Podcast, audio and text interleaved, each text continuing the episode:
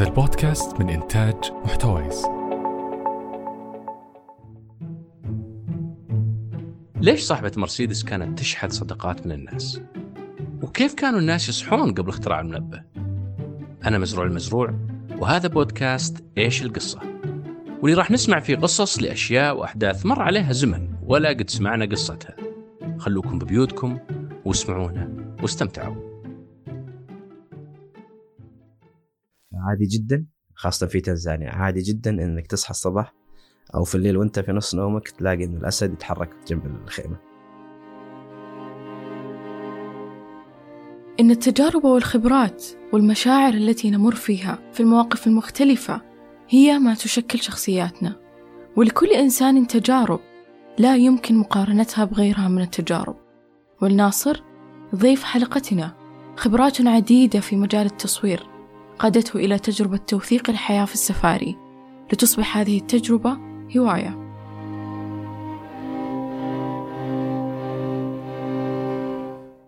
قبل أن نبدأ قصتنا، فالتواصل وسماع قصص بعضنا صار أهم من أي وقت مضى، فتقنية الجيل الخامس من زين جعلت التواصل أسرع بتوفير تغطية أكبر، تصفح أسرع بعشر مرات من الجيل الرابع.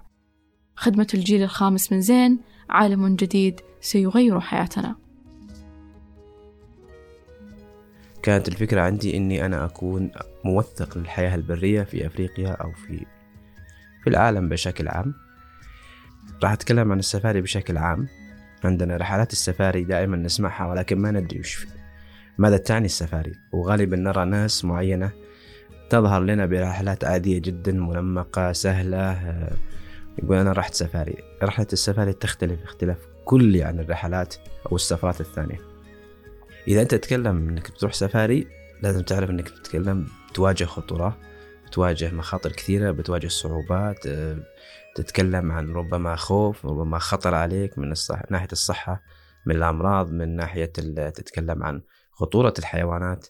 لأن رحلة السفاري هي عبارة عن رحلة مع الطبيعة، يعني تعيش تشاهد الحيوان مع بيئته الرئيسية، فأنت راح تعيش ما بين الحيوانات نفسها مع بيئتها الرئيسية، قاعد تشوف تصرفاتها الطبيعية سواء ساعة ولا ساعتين، يوم يومين ثلاثة على حسب. غالبا احنا كفريق تصوير ناخذ لا يقل عن من أسبوع إلى ثلاث أسابيع في الرحلات، بدءا من صعوبات الحجز في الطيران، وغالبا الطيران يحتاج إلى أكثر من وقفة أو نسميه أكثر من ترانزيت، ما في حاجة اسمها مباشرة، فغالباً ندخل بأكثر من دولة، ثلاث أو أربع دول، عشان نوصل لي ما نسميه إحنا تنزانيا أو كينيا. لأنه حالياً لازلت متخصص في تنزانيا وفي كينيا، في محمية مساي مارا في كينيا ومحمية سيرينغيتي في تنزانيا، فدائماً نمر على أكثر من دولة عشان نوصل لها. ناخذ طائرة خاصة نسميها يسمونها باص، تشيل خمسة إلى تقريباً ثلاثة عشر شخص، متهالكة جدا، فتأخذ فينا خمسة وأربعين دقيقة لين نوصل المحمية الخاصة فينا. نختار التوقيت معين بحيث أن دائما نوصل، يكون وصولنا للمحمية غالبا غالبا يكون قبل العصر، عشان يكون عندنا درايف أو نسميها سفاري نص يوم، وبعدين نكمل اليوم اللي بعده. رحلة السفاري الحقيقية تبدأ من الساعة السابعة صباحا أو السادسة قبل طلوع الشمس إلين الساعة السابعة المغرب. يكون عندك سيارات خاصة، احنا دائما ناخذ ديوب جيب فور باي فور. آه ليش؟ لأنه للمصور أسهل كتحرك، كسهولة، آه يتحدى الصعاب، تقدر لا سمح الله صار لك شيء أنك تتفاداها أفضل من الباصات الصغيرة أو السيارات الثانية. فغالبا نوزع أنفسنا في سيارتين، كل سيارة فيها واحد أو اثنين على حسب كل شخص وش يحتاج، ونعيش لمدة سبع أيام وثمان أيام مع الحيوانات، تقريبا اثنتي عشرة ساعة باليوم، نتابع حيوان معين أو سلوك معين ونصور.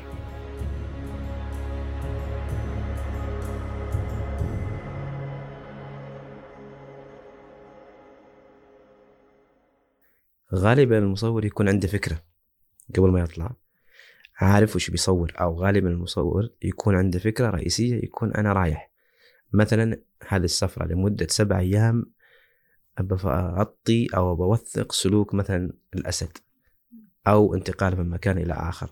غالبا يكون مثلا أنا المرة هذه سفرتي هذه عندي مثلا موضوعين، موضوع يتكلم عن الزرافات، وموضوع يتكلم مثلا عن النمر اللي نسميه احنا الليبرد اللي هو أخوف كائن حي وغالبا يعيش فوق الأشجار. فتوثيقه صعب جدا، قليل يوثقونه بشكل قوي. ممكن تشوفه لكن تطلع بصور جميلة أو أحداث جميلة صعب، لأنه تحتاج إلى فترة، ممكن ما توثقه ولا بسفرة ولا بسفرتين ولا بثلاث، أنت وحظك طبعا. فيبدأ معنا اثنتي عشرة ساعة راكبين الجيب، ننتقل من منطقة إلى أخرى، ما فيه طرق معبدة نهائيا. أنت تتكلم عن صحراء طبعا أو غابات أو نسميها هضاب خضرة على حسب المناخ. ممكن تصادف إذا كان فيه فترة أمطار تصادف غرازات، تصادف انقلابات، تصادف التعطل بالسيارة. يعني عادي ممكن يروح نص يومك وانت متعطل أو عالق في مكان ما. وممكن تجي تطلع من الساعة سبعة الصباح إلى سبعة بالليل وانت ما صورت ولا صورة تستحق أنك تنزلها. ممكن ما شفت مثلا ليبرد النمر فوق الشجرة مغطي عليه الأغصان، ما تقدر تستفيد منه شيء.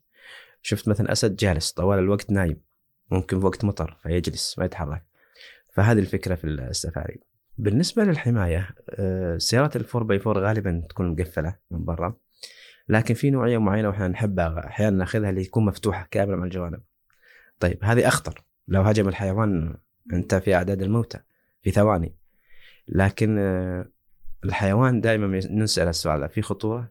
الحيوان أو الأسد بشكل عام أو الليبرد أو الفهد يشوف السيارة كاملة، يعني يشوفها ككتلة واحدة، ما ي... ما يشوف لي داخلها كم شخص، يشوف السيارة كاملة فما يجري من داخلها.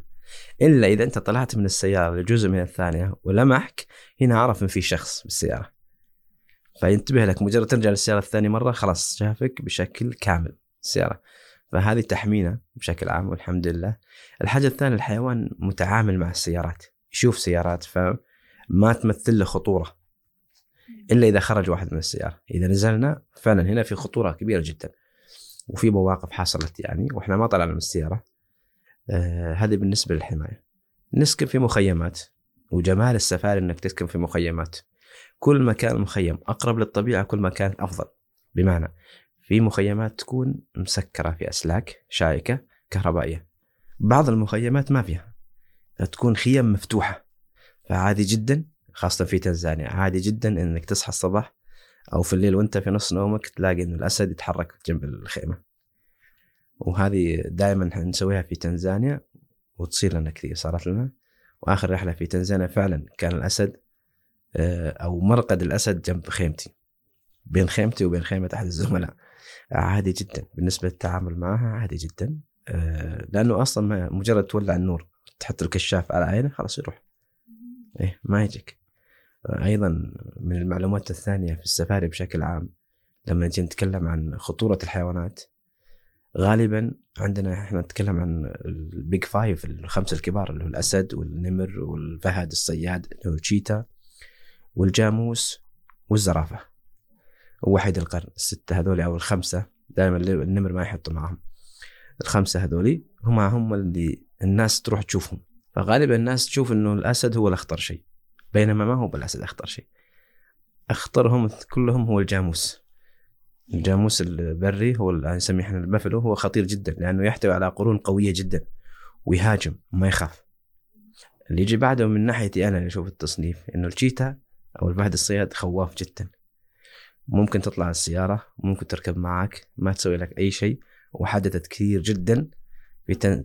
تركب معنا، ركبت معنا الشباب، وركبت في ألفين وستة عشر ركبت مع الشباب، أو ألفين وخمسة عشر وألفين وثمانية عشر في تنزانيا ركبت بسيارة بس مقابلة لنا تقريبا ثلاث، ما في أي مشكلة، ما تسوي لك شيء.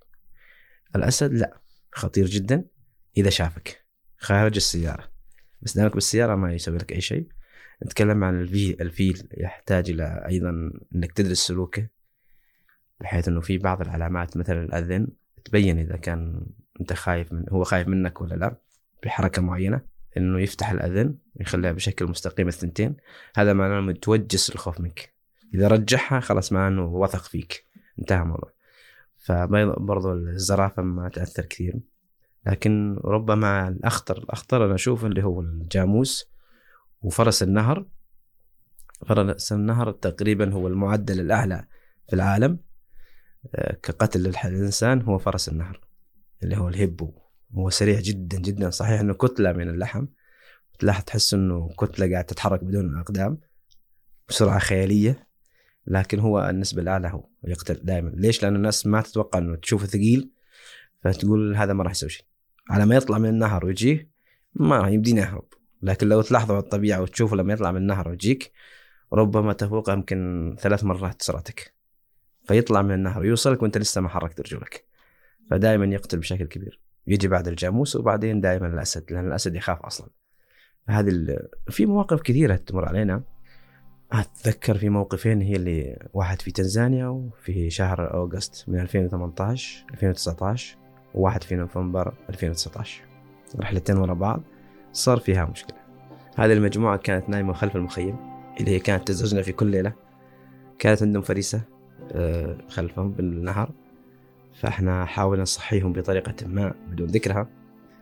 فكانت اذكر اقترب مني الاسد ومعاه اللبوه ومعاه لبوه ثانيه مع صغارهم، فكانت يدي طلعت لحظه لما ركز على السياره كانت يدي برا السياره فانتبه، وكانت المسافه بيني وبينه تقريبا يعني يمكن ما يتعدى ثلاثة امتار أربعة امتار، فغير مساره الى مسار الدريشه النافذه عندي متجه ليدي. فمن المواقف الطريف انه في جزء من الثانيه دخلت يدي ورميت اللي بيدي وسكرت وشلت الكاميرا ونزلتها وسكرت الدريشه اللي ما تسكر بسهوله. هذا موقف ما انساه، كل اللي معي يعني قلب الموضوع في الاخير ضحك على سرعه الحركه وعلى سرعه الاستجابه، بس الحمد لله عدت على خير. الموقف الاخر ايضا في كينيا في محميه خاصه ألفين نوفمبر ألفين وتسعة عشر، آه كنا عند اسد واللبوه، كانوا لبوتين واسد في آه في فتره تزاوج، وفتره التزاوج دائما يكون الاسد آه يعني في قمه خطورته في قمه خطورته ما في عنده تعامل في هذه الفتره، هي مده اسبوع. المهم طلب احد الشباب مني شاحن، وسياراتنا مفتوحه وسيارته كانت جنبي، فطلب سلك الشاحن. أنا طلعت من السيارة بدون نسيت الموضوع أنه الأسد جنبي، وبينه وبينه تقريبا لا يزيد عن أربعة خمسة أمتار إلى عشرة أمتار قريب، وحذفت عليه الشاحن. فخروجي من السيارة بشكل كامل شافني، وكان على الآخر وموثق الفكرة، فهو ردة فعله بين خوف وبين هجوم. صادفت أن أحد الشباب اللي في السيارة الثانية قاعد يصور سناب، فوثق حركة الأسد بين خوف وبين يعني تحفز للهجوم وخوف لأنه ما يدري إيش طلع. فجلست نص ساعة تقريبا وأنا منسدح على السيارة من تحت، لأنها كانت مفتوحة، وجهي منسدح متمدد على الأرض مباشرة. الهدف أني ما أبغى أشوفني، لأنه كل ما أرفع رأسي حاط عينه في مكاني ينتظر الشخص اللي اللي دخل هذا يطلع ثاني مرة عشان يهجم. تقريبا أكثر من نص ساعة والله، إلين ما غير اتجاهه وقفت مباشرة بسرعة ورجعت للواقع مكاني الطبيعي. فلما التفت خلاص يشوف السيارة كاملة. المصيبة ما هنا، المصيبة انه كانت السيارة اصلا البطارية حقتها خربانة، فممكن ما تشتغل. فالحمد لله عدت على خير. هذا يعتبر من اصعب المواقف اللي واجهتها، واعطتني درس انه الحيوانات مهما كان، حتى لو كنت فاهمها، حتى لو كنت متعامل معها سنوات وعارف سلوكها وعارف حركاتها، ربما خطأ بسيط جدا يوديك يعني مباشرة للوفاة للموت. هذا اللي ما يعرفونه الناس.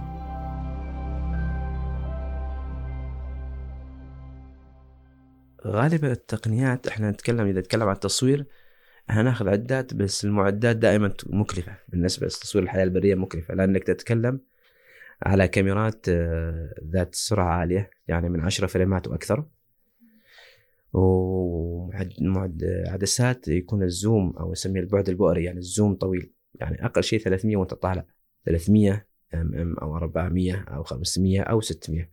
هذه ممكن، هذه الاساسيه، لكن أسعارها عالية وراح تكلفك أصلاً رحلة السفاري لأنك تأخذ مواصفات عالية. فغالباً مصور الحياة البرية يتعبون جهد ومادة الاثنين، وأكثر المصورين الحياة البرية في الخليج أو كلهم ما عندهم دعم، ما عدا اللي وصل برقم معين بدون ذكر أسماء، ربما واحد أو اثنين صار عندهم دخل يعني منها، لأنه تعاقدوا مع مؤسسات ضخمة مثلاً زي نشان جيوفغرافيك أو نيكون، أصبحوا ممثلين. هذه الشركات هي اللي تدعم، أما البقية على حسابنا الخاص.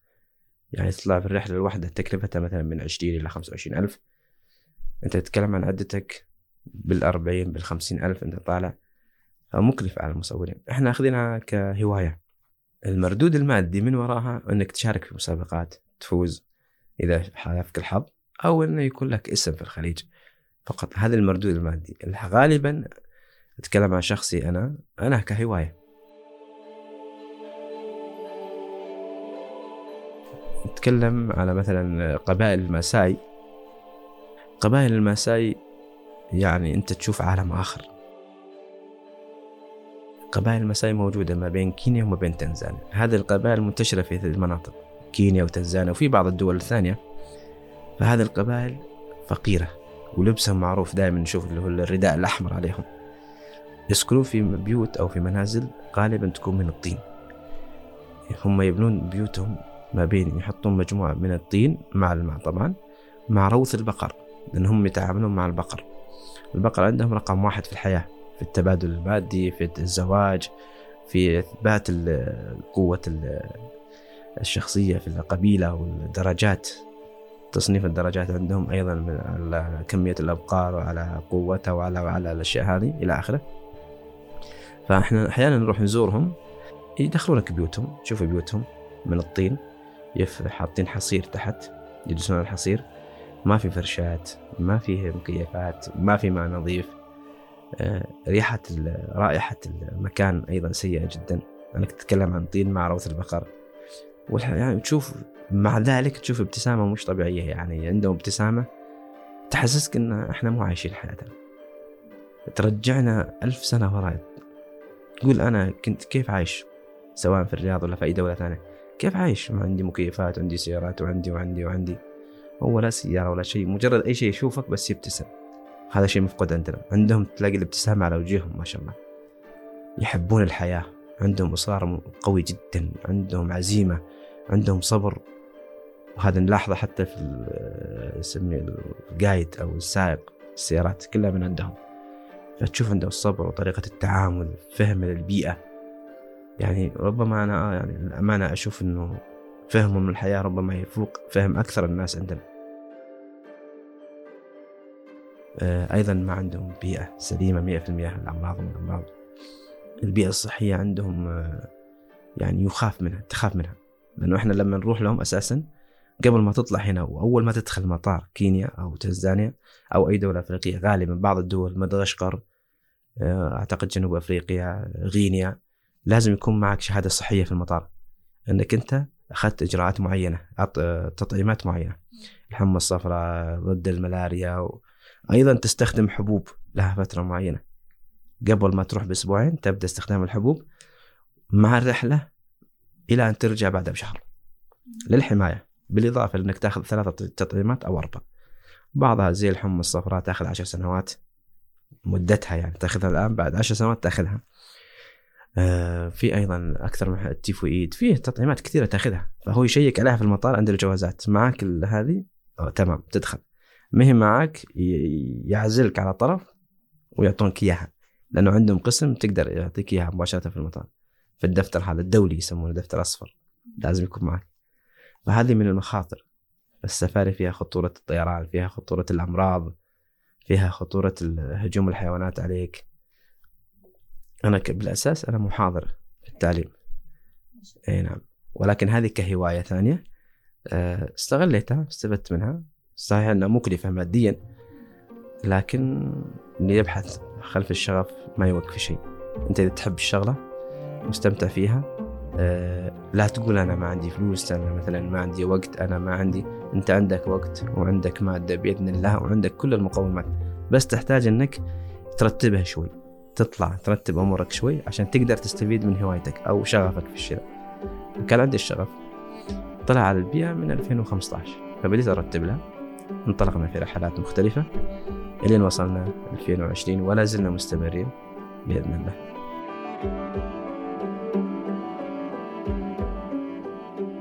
الحياة بحر واسع من الاحتمالات، وهناك مكان شاسع للدهشة، وكل منا قصة تستحق أن تروى.